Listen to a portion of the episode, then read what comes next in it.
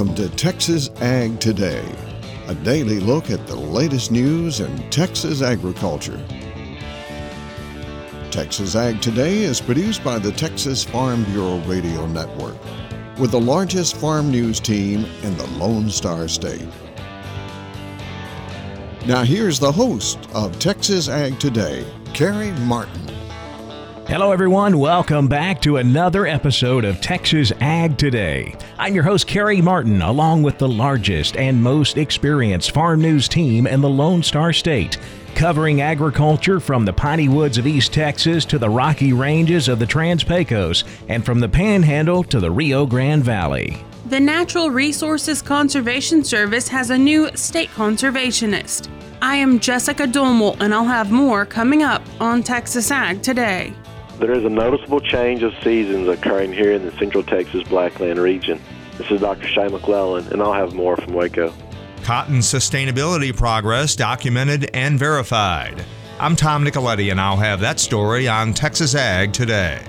We'll have those stories, plus the latest news from Washington, Texas wildlife news, and a complete look at the markets all coming up. But first, here's Jessica Domel with a look at news headlines. There is a new state conservationist for USDA's Natural Resources Conservation Service, or NRCS, in Texas. Kristy Oates started her career with NRCS in 1995. As the new state's conservationist, Oates will be responsible for NRCS operations in Texas, including the administration of conservation technical assistance to landowners, conservation financial assistance programs, conservation easement programs, the natural resources inventory, soil survey mapping, and the plant materials program. She said she looks forward to leading with a vision to deliver high quality service to support agricultural producers. She said she also looks forward to collaborating with ag and conservation groups to protect Texas natural resources.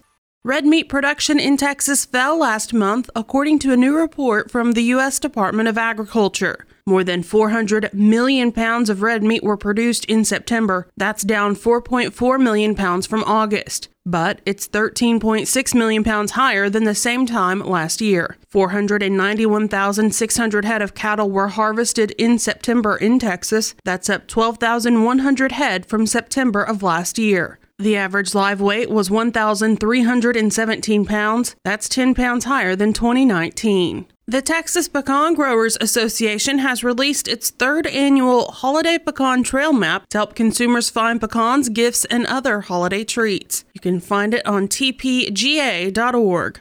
The Environmental Protection Agency is mulling over a potential label change for E15 at gas pumps. The possible move is seen as a way to appease the biofuel industry's concerns that current labels discourage use of the fuel, according to a report by Reuters. Current labeling warns of possible engine damage to older vehicles. An announcement could come soon, but there's no detail yet on how the Trump administration might alter the labeling. Expanding the market for E15 is a policy goal for farmers and the ethanol industry, including calls for the national standard to move from E10 to E15. According to Growth Energy, going from an E10 blend to an E15 blend would increase ethanol production by 7 billion gallons and corn demand by over 2 billion bushels a year. For the Texas Farm Bureau Radio Network, I'm Jessica Domel.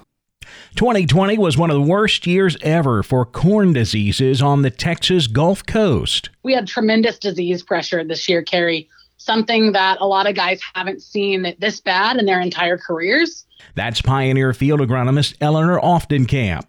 You know, I think it was a perfect storm this year. We had um, temperatures that, especially northern corn leaf blight, just favored it from the temperature to the the moisture, um, and then it just seemed that once we got northern, it just escalated so quickly, and it was really hard to get it under control. But despite the record disease pressure and dry weather, Oftenkamp says pioneer corn varieties performed. Corn yields were fantastic for the most part in my geography.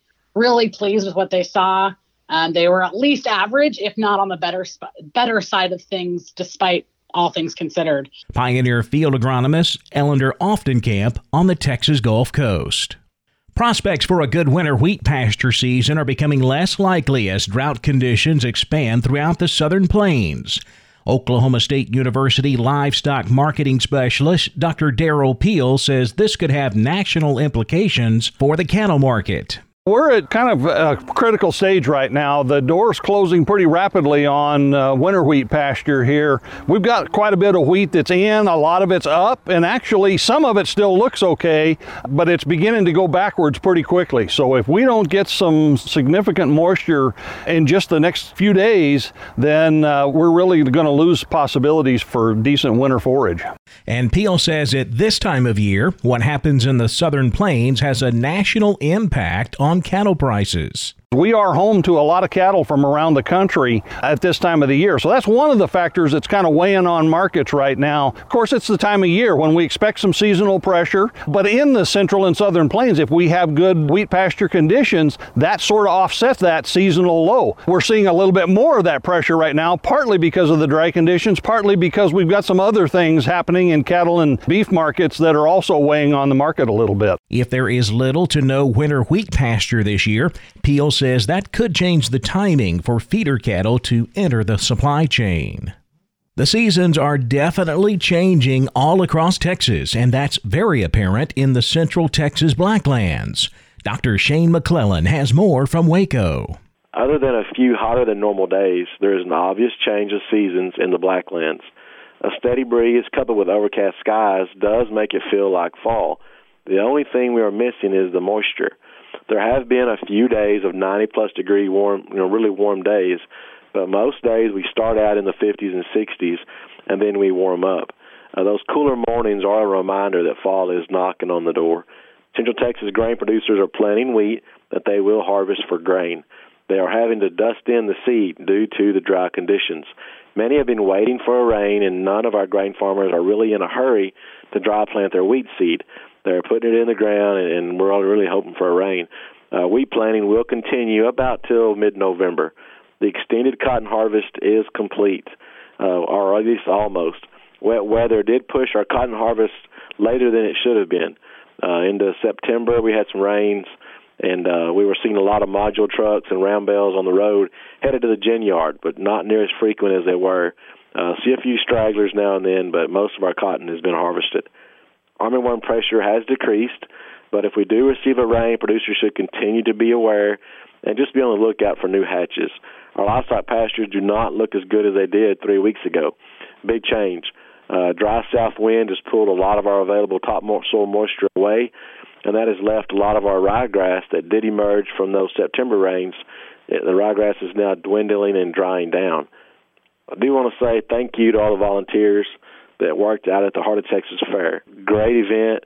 A lot of volunteers worked there at the Extraco Event Center to host a program that allowed 4-H and FFA youth to compete and earn scholarship dollars. Uh, again, big thank you to all those volunteers. Until next time, this has been Dr. Shane McLellan from Waco. The cotton industry is launching a new sustainability initiative called the U.S. Cotton Trust Protocol. Tom Nicoletti takes another look at this new program. On our show again today is Ken Burton, the Programming Engagement and Enrollment Manager for the U.S. Cotton Trust Protocol. The ongoing Trust Protocol recruitment campaign is for farmers, mills and manufacturers, brands and retailers, plus merchants and cooperatives. This program is engaging the entire supply chain from field to fabric. And it starts with the grower again, where by he being a part of the program and documenting his practices, the data that's entered into our program will be aggregated and be available for the supply chain at the end, whether it's the manufacturers or the brands and retailers. They'll be able to recognize through this aggregated data how the U.S. growers have been continuously improving. There's no other group of producers in the world that has this much technology and this much data that can help validate impact claims by brands and retailers. Is there a cost to join? For the producers, there is absolutely no no fee, no cost whatsoever. It's just a little time of theirs. I understand uh, producers' time is critical for them, and um, but I, I can share with you that as they are enrolling in the in the program, there's a self-assessment that they have to take, which is 120 questions. They're defined standards, and as they're answering the questions, it takes about 30 to 45 minutes for them to complete that component of the program. There's a second area that they have to um, be part of, and that's the uh, entering uh, field level data into the field to, mar- field to market Fieldprint calculator. And so they're entering a, minimum of 10% of their cotton acreage into this calculator. That too takes a little time. It's uh, probably about 20 to 25 minutes to input that field level data. Consumers are wanting more transparency when it comes to the products uh, they purchase, uh, including those uh, made from cotton fiber. So the Trust Protocol documents and verifies each uh, farmer's sustainability progress through a sophisticated data collection platform developed by Field to Market. Talk about uh, Field to Market and how that uh, will be part of this overall protocol nationwide. Field to Market is a, a, a nonprofit organization based out of Washington, D.C. It's all about sustainable agricultural practices. And, and again, teaching, uh, um, reminding everyone about this continuous improvement message. And um, it, it involves many commodities, uh, many crops that are involved in it, and and field to market involves from growers all the way to retailers as well, and agribusinesses and academia. So it's a multi-stakeholder organization. We're enrolling producers as we speak. Uh, we have the goal for the 2020 season, which is being harvested now, we have the goal of 500 to 750 producers to be a part. It's easy to be a part. Uh, just go to the website, www.trustuscotton.org. You have to enroll and put in some contact information as well as a password and then enter as a member and start the process. That is Ken Burton with the U.S. Cotton Trust Protocol. I'm Tom Nicoletti with the Texas Farm Bureau Radio Network. Where can you find scaled quail or bobwhite quail in Texas? I'm Jessica Domel, and I'll answer that question on Texas Ag today. And gastric ulcers are commonly diagnosed in horses. Texas veterinarian Dr. Bob Judd takes a look at this common problem coming up next, right here on Texas Ag Today.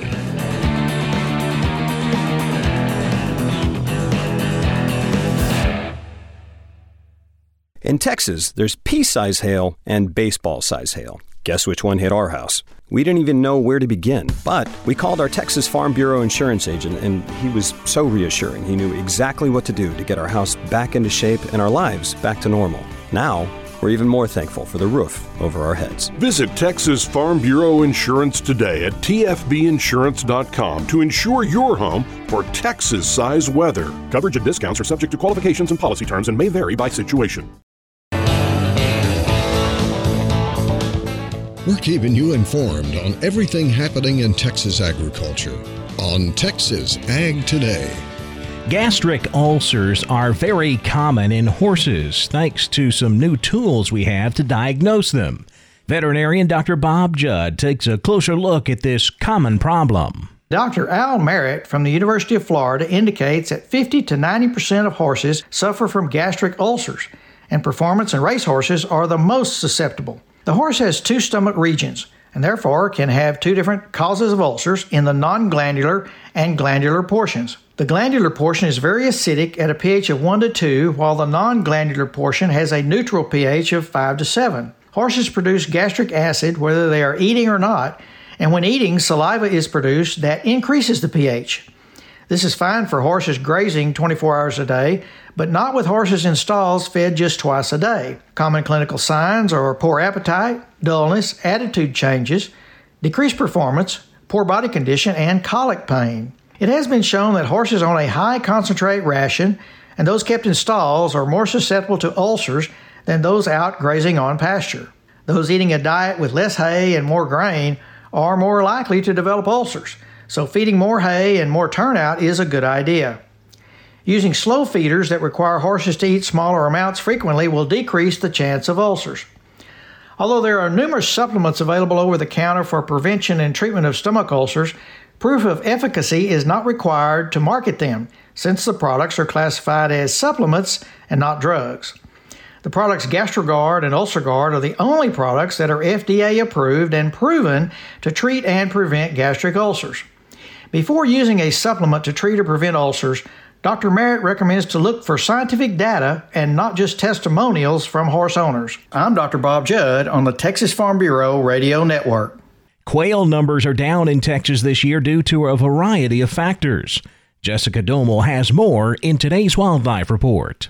Quail populations in parts of Texas are lower this year due to drought, the amount of suitable habitat, and other factors. For more on this year's quail season outlook and where you can find which types of quail, we are joined by John McLaughlin, West Texas Quail Program Leader for the Texas Parks and Wildlife Department certainly the two most abundant quail in the state, species in the state, are northern bobwhite and scale quail. And so in terms of range expansion or contraction, we've generally seen over the last 30 to 40 years is that bobwhite has slowly been pushed out of East Texas. So there's been kind of a, a shifting line of, of where we see bobwhite. You don't see many bobwhites east of I-35 anymore.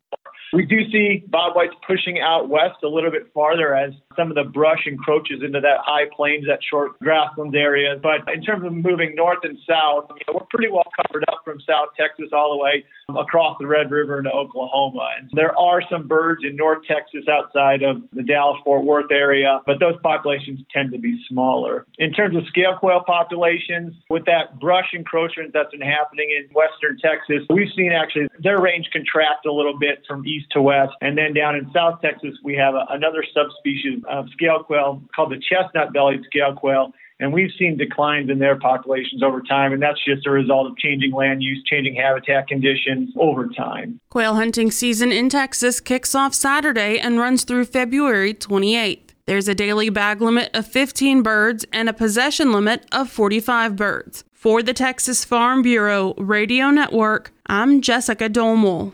The cattle market continues to slowly recover from that bloodbath we saw last week. Another higher close on Thursday in cattle futures. The grains and cotton markets, however, close lower. We'll take a closer look at all of the livestock, cotton, grain, energy, and financial markets coming up next. Keep it here on Texas Ag Today.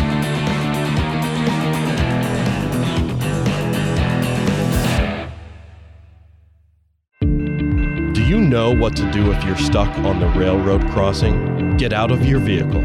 If a train is not approaching, find the blue and white emergency notification system sign on the traffic signs at the crossing. For help, call the number on the sign and give them the crossing number so they know your location and can alert train traffic. Remember, find the blue and white to save your life. For more information, visit oli.org.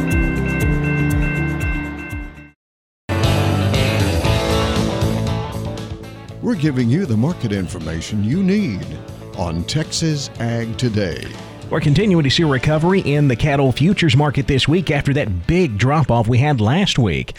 We closed with December live cattle jumping 330 to close at 107.97. February live cattle up 267 110.37. Feeder cattle higher also. November feeders up $1.82, 135.72.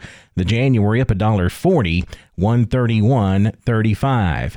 One reason for the jump in those live cattle futures may be a higher cash trade this week. We did see some 106 sales in Texas and Kansas. The Packers finally had to up their bids a couple of bucks to trigger those sales, but those sales were very light.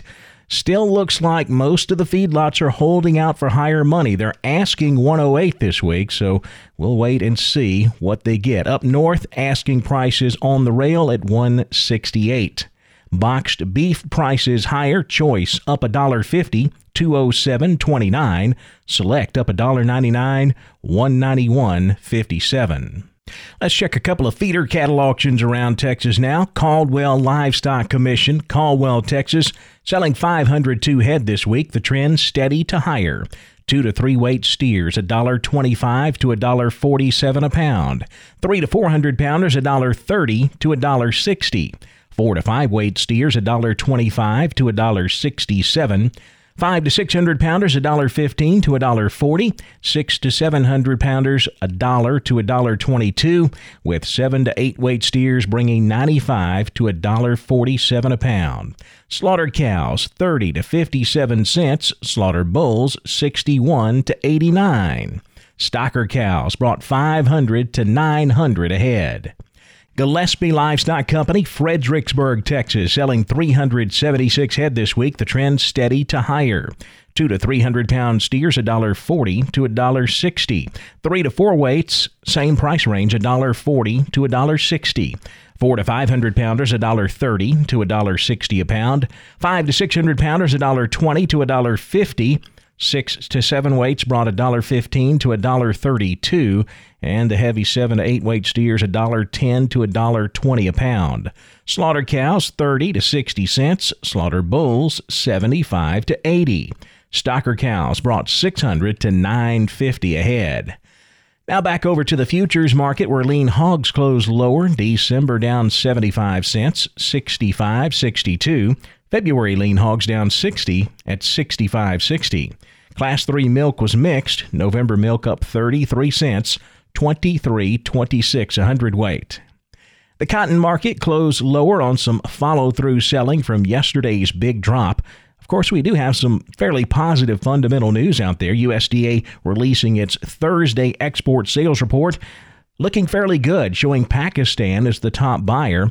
Also, Hurricane Zeta tearing through Louisiana and Mississippi. No telling what the damage will be to that mid south and southeastern cotton crop. We close with December cotton down 35 points, 69.82. The March down 23 at 70.80 cents. It was a fairly quiet trade in the wheat market. Kansas City wheat closing slightly lower. December wheat down one and a quarter, 542 a bushel. New crop July wheat down three quarters, 559 and a half. December corn down three cents, 398 and a half. In the energy markets, December natural gas up a penny, 330. December crude oil down a dollar nine, 36.30 a barrel. The financial markets higher. The Dow Jones Industrial Average up 258 points at 26,778. The Nasdaq up 246, 11,251. The S&P 500 up 56, 3,327. Well, that's a look at the markets, and that wraps up yet another edition of Texas Ag Today. We thank you so much for listening. Don't forget, you can catch us right back here tomorrow, where we'll be bringing you the latest news in Texas agriculture. I'm Carey Martin, and this is Texas Ag Today. Thanks for listening to Texas Ag Today. Be sure to subscribe to our podcast on Apple Podcasts, Google Podcasts, or Spotify. For more Texas ag news and information, check out our website at texasfarmbureau.org or tfbradio.com. Texas Ag Today is a production of the Texas Farm Bureau Radio Network.